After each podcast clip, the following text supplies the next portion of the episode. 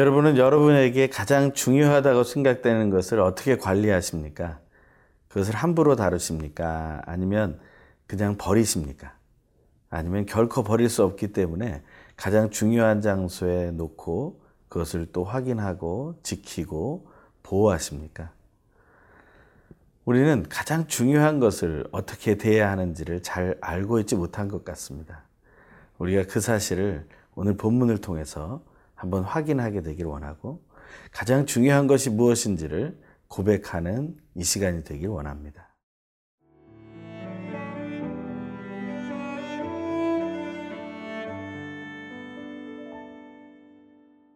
예레미야 4장 11절에서 22절 말씀입니다.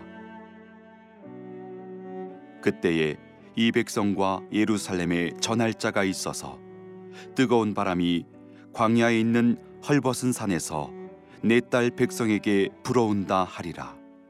이는 키질하기 위함도 아니요 정결하게 하려 함도 아니며 이보다 더 강한 바람이 나를 위하여 오리니 이제 내가 그들에게 심판을 행할 것이라. 보라, 그가 구름같이 올라오나니 그의 병거는 회오리 바람 같고 그의 말들은 독수리보다 빠르도다. 우리에게 화 있도다. 우리는 멸망하도다 하리라. 예루살렘아, 내 마음의 악을 씻어버리라. 그리하면 구원을 얻으리라. 내 악한 생각이 내 속에 얼마나 오래 머물겠느냐. 단에서 소리를 선포하며 에브라임 산에서 재앙을 공포하는도다. 너희는 여러 나라에 전하며 또 예루살렘에 알리기를 에워싸고 치는 자들이 먼 땅에서부터 와서 유다 성읍들을 향하여 소리를 지른다 하라. 그들이 밭을 지키는 자 같이 예루살렘을 에워싸나니 이는 그가 나를 거역했기 때문이니라. 여호와의 말씀이니라. 네 길과 행위가 이 일들을 부르게 하였나니 이는 네가 악함이라. 그 고통이 네 마음에까지 미치느니라. 슬프고 아프다.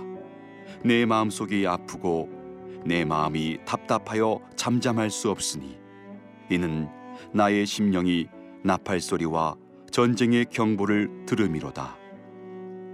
패망에 패망이 연속하여 온 땅이 탈취를 당하니 나의 장막과 휘장은 갑자기 파멸되도다. 내가 저 깃발을 보며 나팔 소리 듣기를 어느 때까지 할꼬. 내 백성은 나를 알지 못하는 어리석은 자요, 지각이 없는 미련한 자식이라. 악을 행하기에는 지각이 있으나 선을 행하기에는 무지하도다. 우리는 예언자 예레미야의 말씀을 통해서 계속해서 유다의 멸망 예언을 우리는 듣고 있습니다. 어, 먼저는 어제 본문인 예레미야 4장 5절에서 9절에 유다의 멸망을 예언한 첫 번째 이야기가 나왔고 오늘 본문 11절부터 13절에 다시 한번 유다가 멸망할 것이라는 예언의 말씀이 나옵니다. 11절에서 13절의 말씀입니다. 그때 이 백성과 예루살렘에 전할 자가 있어서 뜨거운 바람이 광야에 있는 헐벗은 산에서 내 딸 백성에게 불어온다 하리라. 이는 키질하기 위함도 아니요 정결케 하려 함도 아니며 이보다 더 강한 바람이 나를 위하여 오리니 이제 내가 그들에게 심판을 행할 것이라. 보라 그가 구름같이 올라오나니 그의 병거는 회오리 바람 같고 그의 말들은 독수리보다 빠르도다. 우리에게 화 있도다. 우리는 멸망하도다 하리라. 아멘. 하나님의 심판의 날에 그 심판을 피할 수 없게 된다는 것입니다. 뜨거운 바람이 광야에 있는 헐벗은 산에서 불어온다고 합니다. 하지만 이 바람은 어떤 추수를 하기 위해 알곡을 걸러내는 키질을 할 때 바람이 살랑살랑 불면서 쭉정이를 날려보내는 바람이 아닙니다. 그것은 그 바람을 통해서 우리를 정결케 하고자 하는 회복의 기회가 아닙니다. 그것은 심판의 바람입니다. 그것은 회오리 바람처럼 임한다고 얘기하고 있고 그 곡식을 다 말려버리는 뜨거운 바람으로 임한다고 말하고 있습니다. 그 멸망은 너무 괴롭고 힘든 것입니다. 그 멸망의 바람이 임하는 이유는 무엇입니까? 하나님께로 돌아가지 못하게 하는 그러한 남유다의 큰 문제는 어디에 있습니까? 그것에 대해서 오늘 보면 14절은 이렇게 답하고 있습니다. 예루살렘아 내 마음의 악을 씻어 버리라. 그리하면 구원을 얻으리라. 내 악한 생각이 내 속에 얼마나 오래 머물겠느냐. 마음의 악을 씻어 버리라고 말하고 있습니다. 우리의 마음의 악은 무엇입니까? 예레미야가 말하는 그 악은 무엇입니까? 우리는 예레미야의 말씀, 그 앞에 나온 말씀으로 다시 돌아가 봐야 합니다. 예레미야 2장 13절의 말씀입니다. 내 백성이 두 가지 악을 행하였나니 곧 그들이 생수의 근원되는 나를 버린 것과 스스로 웅덩이를 판 것인데 그것은 그 물을 가두지 못할 터진 웅덩이들이라. 샘의 근원 대신 하나님을 버렸다는 것. 그것이 악의 첫 번째입니다. 두 번째는 다른 구덩이를 팠지만 그 웅덩이가 물을 모으지 못하는 웅덩이가 되어버렸다는 것입니다. 이것에 대해서 2장 19절에서는 더 명확하게 얘기하고 있습니다. 내 악이 너를 징계하겠고 내 반역이 너를 책망할 것이라. 그런즉 내 하나님 여호와를 버림과 내 속에 나를 경외함이 없는 것이 악이요 고통인 줄 알라. 주 만군의 여호와의 말씀이니라. 그 비유로 나온 그 두 가지 악은 바로 첫 번째 하나님 여호와를 버린 것입니다. 하나님을 인정하지 않고 가장 중요한 존재로 가장 귀한 존재로 여겨야 할 분을 버렸다는 것입니다. 우리는 우리가 가진 귀한 것들을 잘 보관하고 지키며 그것을 자랑하고 기뻐하지 않습니까? 그런데 우리는 우리의 창조주요, 우리를 구원하시는 또 우리의 심판자가 되시는 하나님을 버렸다는 것입니다. 그것이 얼마나 어리석은 일입니까? 왜 우리의 눈은 그렇게 바뀌어진 것입니까? 진정 가치 있는 것을 알아보지 못하고 무가치한 우상을 가치 있는 자리에 올려놓고 온전한 가치가 되신 하나님을 버리는 것. 그것이 우리의 슬픔이고 고통인 것입니다. 또 하나 우리의 악이 무엇입니까? 바로 우리의 속 안에 하나님을 경외함이 없는 것입니다. 하나님을 두려워하지도 않고 하나님을 공경하지도 않습니다. 우리는 하나님을 공경하며 두려워해야 합니다. 우리의 창조주로, 우리의 구원자로, 우리의 심판자로, 우리의 주인으로, 우리의 왕으로 우리는 두려워하며 공경해야 합니다. 그것을 회복하게 될 때 우리는 우리 마음의 악을 씻어버릴 수 있습니다. 그래서 구원이라는 하나님의 귀한 선물을 누릴 수 있게 됩니다. 하지만 우리는 이것을 자꾸 잊고 있습니다. 왜냐하면 우리 속에 악한 생각이 계속 계속 남아있기 때문입니다. 오늘 내 속에 남아있는 이 악한 생각을 더 깊이 묵상하여 하나님 앞에 내어버리는 귀한 은혜가 있기를 소망합니다.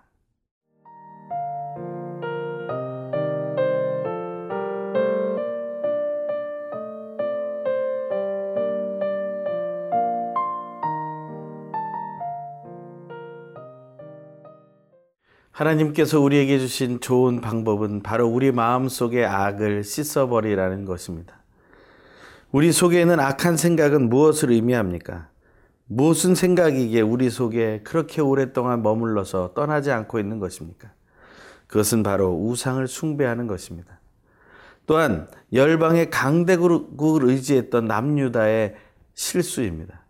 하나님이 행하시겠다고 했고 하나님이 승리를 주시겠다고 했음에도 불구하고 그들은 그것을 자꾸 잊어버립니다. 그것보다 더 중요하고 더 귀한 것이 있다고 생각합니다. 가장 중요한 보벨은 버려버리고 허탄한 것들, 가짜 보석들 붙들고 지내고 있는 것과 같습니다. 그러한 모습 속에 우리는 하나님의 말씀을 보게 됩니다. 하나님 안에서 우리는 이러한 고백을 하게 됩니다. 이 하나님의 말씀을 온전히 깨닫지 못한 이스라엘 그리고 유다를 향해 예레미야는 이렇게 외치고 있습니다. 19절의 말씀입니다. 슬프고 아프다. 내 마음속이 아프고 내 마음이 답답하여 잠잠할 수 없으니 이는 나의 심령이 나팔 소리와 전쟁의 경보를 들음이로다. 슬프고 아프다. 이 고백을 하고 있습니다. 히브리어 성경에는 메아이, 메아이라고 동일어를 반복하고 있습니다. 이 메아이라는 말은 무엇입니까? 그것은 바로 우리의 창자가 아프고 우리의 배가 아프다는 것입니다. 이것은 큰 질병으로 인해서 우리가 창자, 우리의 창자가 상하고 있고 우리의 배가 상하고 있다는 것입니다. 그것처럼 우리에게 큰 슬픔이 임한 것이죠. 슬퍼할 때 슬퍼할 수 있어야 합니다. 하지만 우리는 우리의 상황에 대해서 슬퍼하지 못하고 있는 것을 봅니다. 우리는 그저 우리의 생활을 만족하고 넘어가려고 합니다. 우리가 가진 절망을 그저 생각해 보려고 합니다. 하지만 하나님은 슬퍼하라고 말씀하십니다. 예레미야는 그것을 슬픔이라고 말하고 있습니다. 마음속이 아프고 내 마음이 답답하여 잠잠할 수 없다고 얘기합니다. 그 중심으로부터 하나님의 경고의 나팔 소리와 전쟁의 경보가 들린다는 것입니다. 우리의 귀에 하나님의 이 경보가 들립니까? 이 나팔 소리가 들립니까? 그것을 들을 수 있을 때 우리는 마지막 날을 아름답게 맞이할 수 있을 것입니다. 하나님께서 우리에게 주시고자 하는 것은 무엇입니까? 그것은 파멸이 아니라 복입니다. 회복입니다. 하지만 우리가 슬픈 이유는 무엇입니까? 하나님께로 돌아가지 않아서 20절의 말씀, 패망에 패망이 연속하여 온 땅이 탈취를 당하니 나의 장막과 휘장은 갑자기 파멸되도다. 패망에 패망이 연속됩니다. 우리 인생의 단순한 실패를 말하는 것이 아닙니다. 이것은 절망입니다. 고통입니다.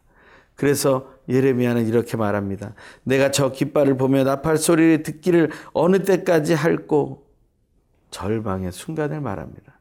언제까지 이것을 해야 할 것인가? 어느 정도 하면 우리가 돌아서야 하는데 돌아서지 못하고 있는 것입니다. 이사의 1장에 나온 말씀처럼 어디까지 더 맞으려고 너희가 이렇게 불순종하는가? 하나님의 말씀을 우리는 기억하게 됩니다. 우리는 몸이 성한 데가 하나도 없는 존재들입니다. 그럼에도 불구하고 하나님께로 나아가지 못합니다. 그 어리석음을 우리는 멈춰야 합니다. 우리의 마음의 악을 씻어야 합니다. 그래야 우리는 새롭게 될 수 있습니다. 그렇지 않으면 우리는 결국에 허망한 결국을 맛보게 됩니다. 22절의 말씀입니다. 내 백성은 나를 알지 못하는 어리석은 자요. 지각이 없는 미련한 자식이라. 악을 행하기에는 지각이 있으나 선을 행하기에는 무지하도다. 하나님을 알지 못하는 어리석음이 우리 안에 있다는 것입니다. 악을 행하기에는 지각이 있습니다. 하지만 하나님을 바라보는 데는 우리가 지각이 없습니다. 그것이 우리의 슬픔입니다. 하나님이 원하시는 것은 선을 행하기에 지각이 있고 악을 행하는데 무지하게 되길 바라는 것입니다. 사도 바울은 로마서 12장 21절에서 이렇게 말합니다. 악에게 지지 말고 선으로 악을 이기라. 우리는 이 말씀을 기억하게 되기 바랍니다. 우리 선에 대해서 지각이 있고 악에 대해서 무지하여 우리의 마음속의 악을 씻어버리는 은혜가 오늘 우리에게 넘치길 소망합니다. 기도하겠습니다. 하나님의 뜻을 이루어 주시옵소서 하나님의 말씀대로 악에게 지지 않고 선으로 악을 이기는, 이기는 믿음의 삶을 누리게 하여 주시옵소서. 우리의 마음의 악을 씻어내고 오직 하나님만을 바라는 승리를 누리게 하여 주시옵소서. 예수님의 이름으로 기도합니다. 아멘.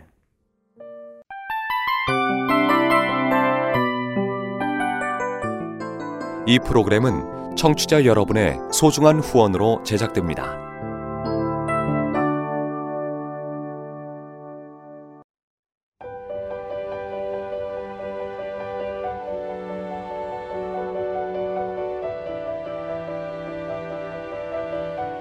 세상에는 수많은 교회들이 있지만 더 깊이 있는 말씀 강해를 찾기 위해 크기로만 교회를 선정하지 않습니다. 보다 좋은 영적 콘텐츠를 더 많이 나누기 위해 방송비를 받지 않습니다. 1년 365일 복음만 전하고 싶어서 우리는 광고를 하지 않습니다. 온누리의 복음을 땅끝까지 CGN TV와 함께 땅끝 성교사가 되주세요.